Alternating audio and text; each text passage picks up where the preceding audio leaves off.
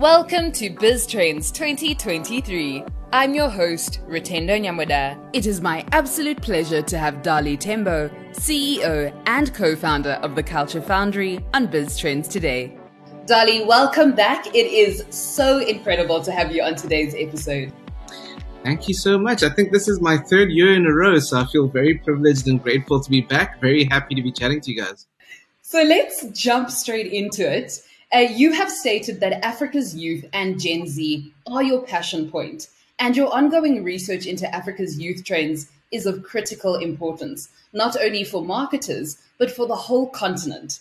Can you share with us what insights are being revealed in your research and how you think these will impact trends this year and in the future? Yeah, I think, uh, you know, if you're not focusing on young people and you're a business owner currently, then there's probably something you need to really take note of. Um, you know, I'm very lucky having worked in this industry for the last 17 years to have seen so many incredible changes happening with young people on our continent specifically. And the overwhelming amount of information that's out there is very much suited to the international community or the global community. So we take a lot of pride in helping to provide some insights that are very, very localized. There are a few things that we've seen that have really changed post COVID that have been particularly interesting that we probably need to take a small moment to double click on. Um, I think one of the first ones that uh, most people have been talking about, but also that needed some excavation in terms of insight has been some of the narratives that have been out there and this new trend that we are calling deeper narratives. The big thing about the narrative conversations that's out there for young people between the ages of 18 and 24 specifically, so around your, your Gen Zs, has been there's so much polarization out there and so many assumptions uh, according to you know what the African young youth look like, what they talk like, the brands that they like, the conditions that they live under. You know, we do a lot of work with multinationals who come into these markets with expectations about what it's going to be like to be in those markets. So a lot of our work is about debunking those myths and um, and looking at what do people really want to be described as as opposed to defined as. And it's really talking to the idea of a freedom of assumptions. Um, you know, if you think about what happened during COVID, we had so much misinformation out there. You know, you just had to see, you know, your mom or your grandmother or whoever else it was on WhatsApp, you know, kind of sending you all kinds of interesting information um, that a lot of younger people had kind of learned to discern.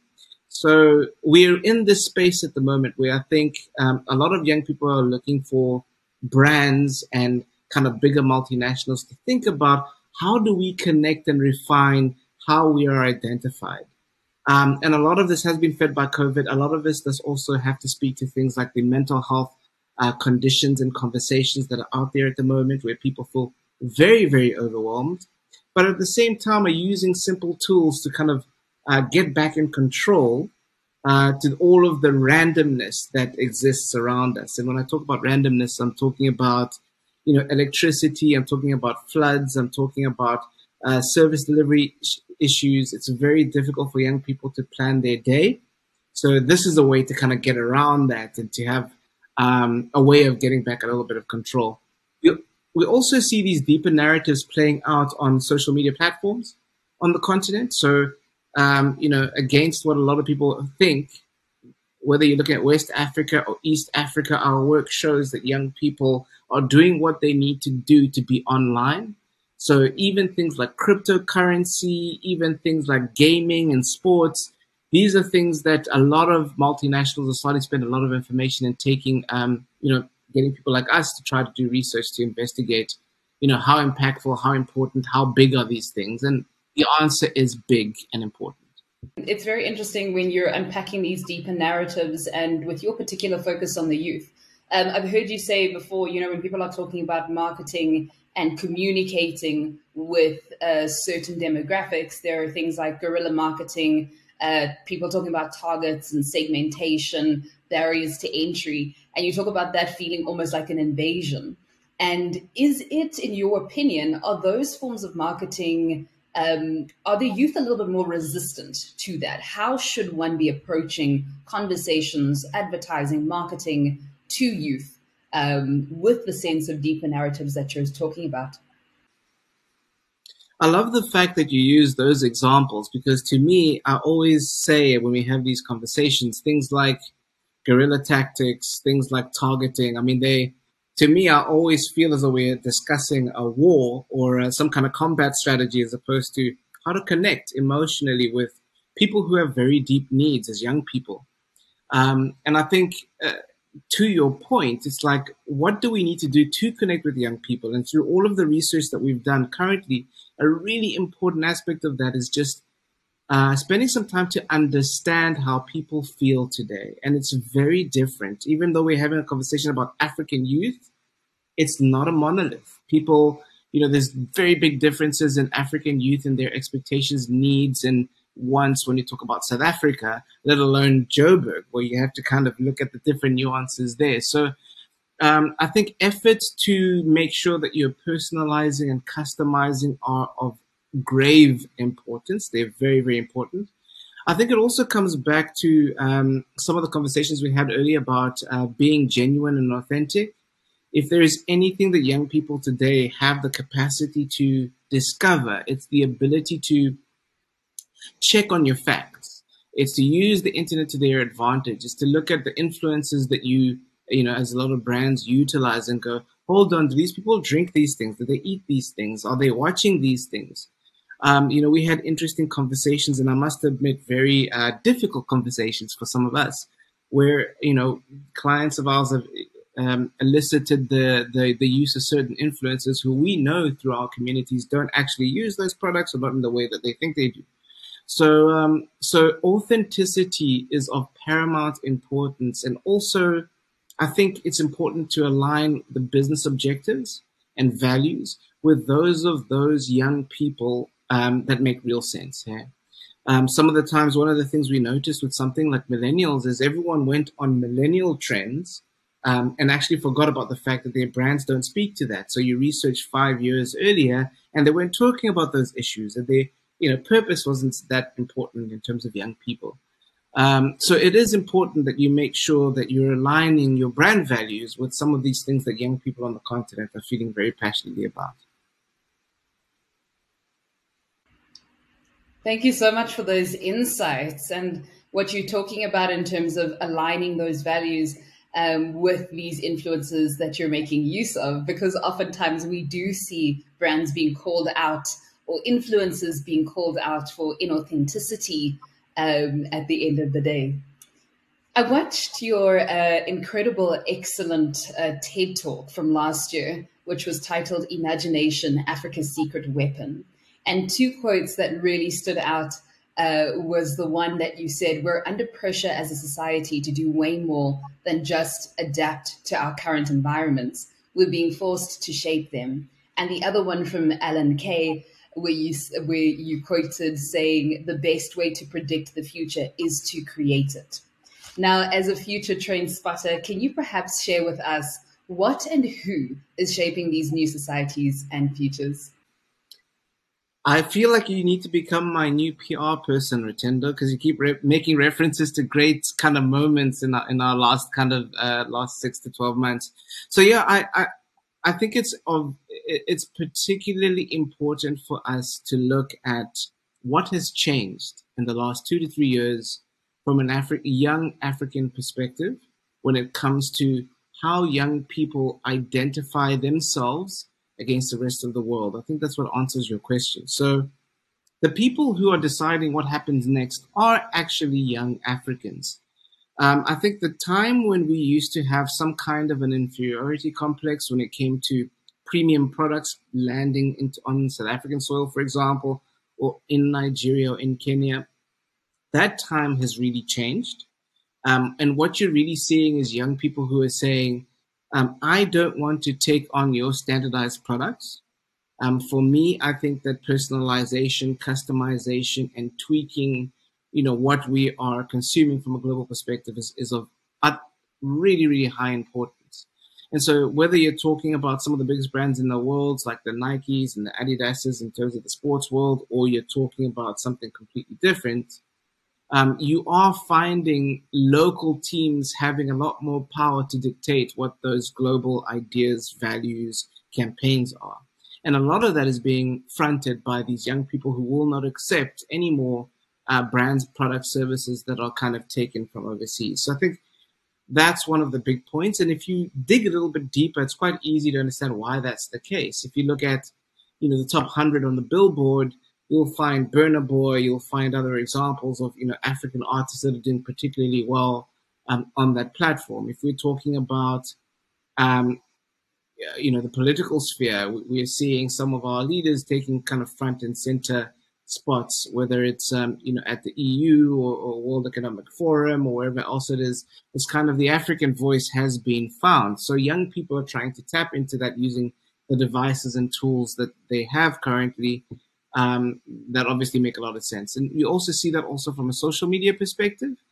Um, we've reached the point where I think consumer collaboration is really beginning to take hold from a marketing and a business perspective. So rather than us sitting in our boardrooms and saying, hey, what does someone in Cameroon need when it comes to our specific products and services?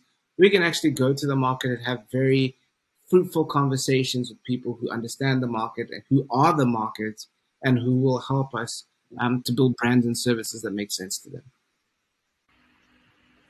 I want to come back to something interesting you've said about how young people uh, look at how they identify against the rest of the world.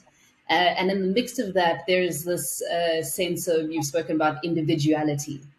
What is the what is the middle ground or the meeting ground between uh, you know having the sense of we all want to be individuals, but isn't that all, us all being the same if we're being individuals? If that makes sense, uh, and how do brands, some brands really get it, What really get it um, right. So at the end of the day, we're all maybe appealing to the same uh, brand, making use of the same brand, or going to the same place, or using the same makeup products, but we still feel individual, like we're individuals within a group of people doing exactly the same thing.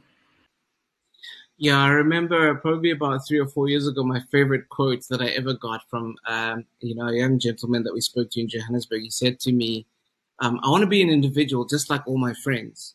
And uh, I mean, to me, that, that literally said exactly what we're talking about, which is an interesting concept.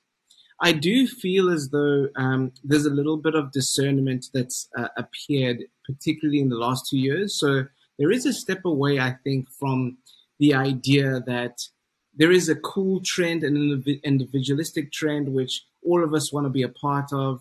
Particularly the alcohol companies they're very good at kind of um, catching on to something that is seen as rebellious and uh, individualistic and you know providing that to the masses. I think what a lot of african youth are doing now is saying actually what's important to me? So it's true individualism in its original sense. And this is particularly important when you look at uh, countries in west africa where um, you know, let's, I mean, let's be honest, when it comes to our youth, we still have a lot of um, really big issues. We, have got, you know, service delivery issues, we've got financial issues, we've got, you know, other things that are um, quite high on the priority list uh, in comparison to our uh, comrades overseas. So um, I think when it comes to individualism, we're actually at a point now where you really have to fight for that freedom. You, You've got taboos that are coming from, you know, all the parents or whatever else it is when it comes to being creative. So by the time you find yourself being an individual, you can be certain that it's true.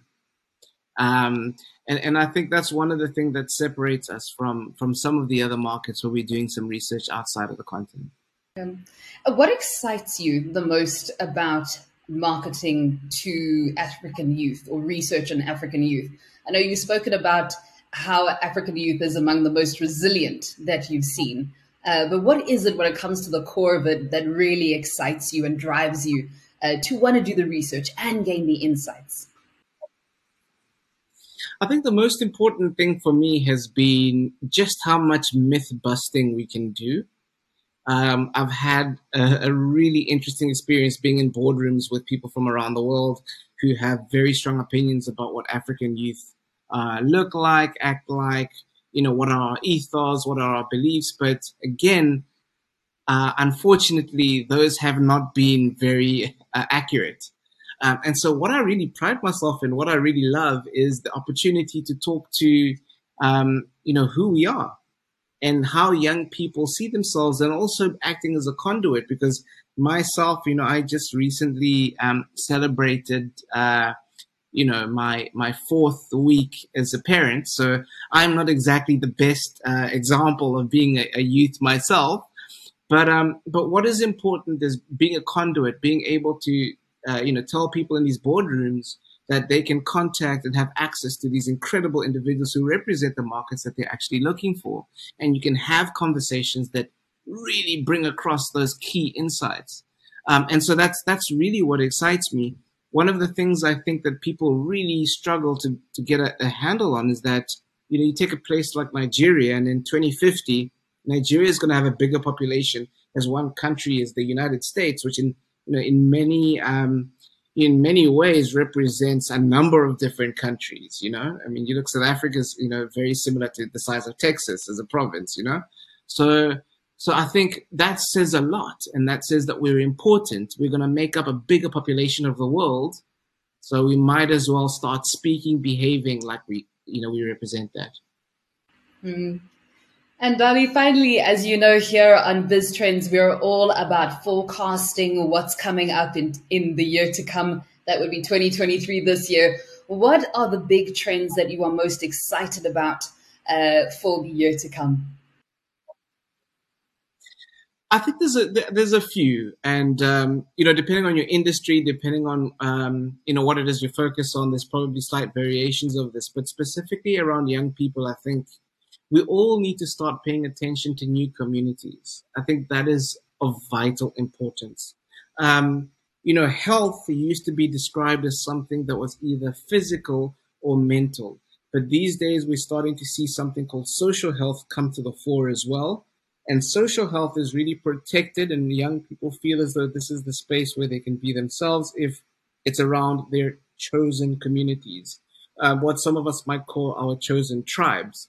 So this isn't necessarily tribes like we used to see in the past uh, from a cultural perspective or in a conservative way. It's more about people that we elect to hang around who we know are going to back us, be there for us. Again, another hangover from COVID where we were hyper localized and only speaking to a very small um, minority of people in our local areas. And now we're slowly starting to broaden that and, and go out again.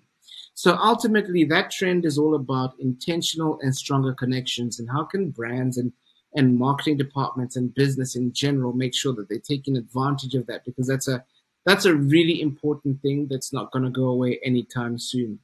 We also see it in manifestations in terms of what we're seeing on social media, things like you know, beauty influencers who look at like the anti-aesthetic as a thing.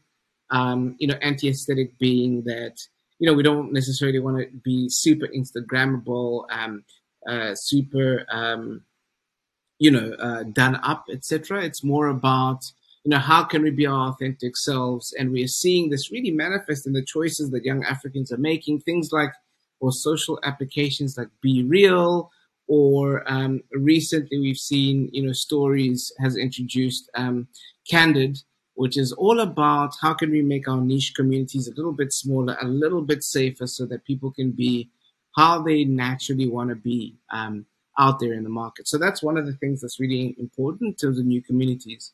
Another thing that I think is going to become of vital importance that we've talked about previously is collaboration it's very difficult for us and it's getting harder and harder as futurists and, and people in the trend sphere of things to predict what's going to happen in the next six months to 12 months.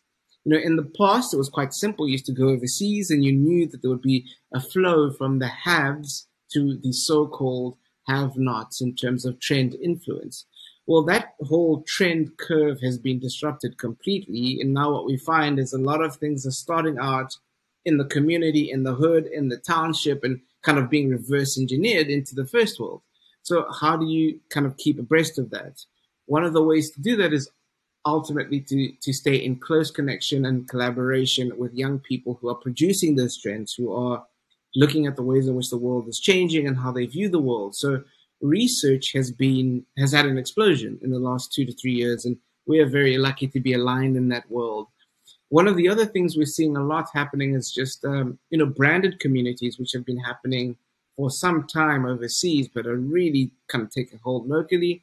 A lot of our work has to do with getting major retailers to connect with people who represent their markets. And, you know, you're about to launch in two two months. We make sure that you you know you have the ability to know what people are going to think about your launch, etc., etc. So, for me, the one thing that I would take out of this conversation is that young people are ready to, collaborate and they want to do it in a way that's honest and genuine and participate in the products and services um, that they consume.